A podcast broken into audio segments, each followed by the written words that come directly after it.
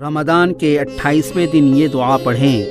اللہم وفر حظی فیہ من النوافل وأكرمني فيه بإحضار المسائل وقرب فيه وسيلتي إليك من بين الوسائل۔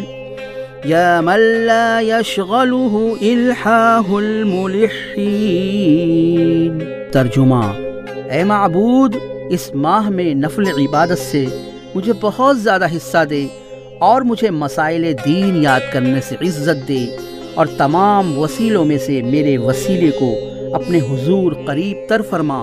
اے وہ ذات جسے اصرار کرنے کا اصرار دوسروں سے غافل نہیں کرتا۔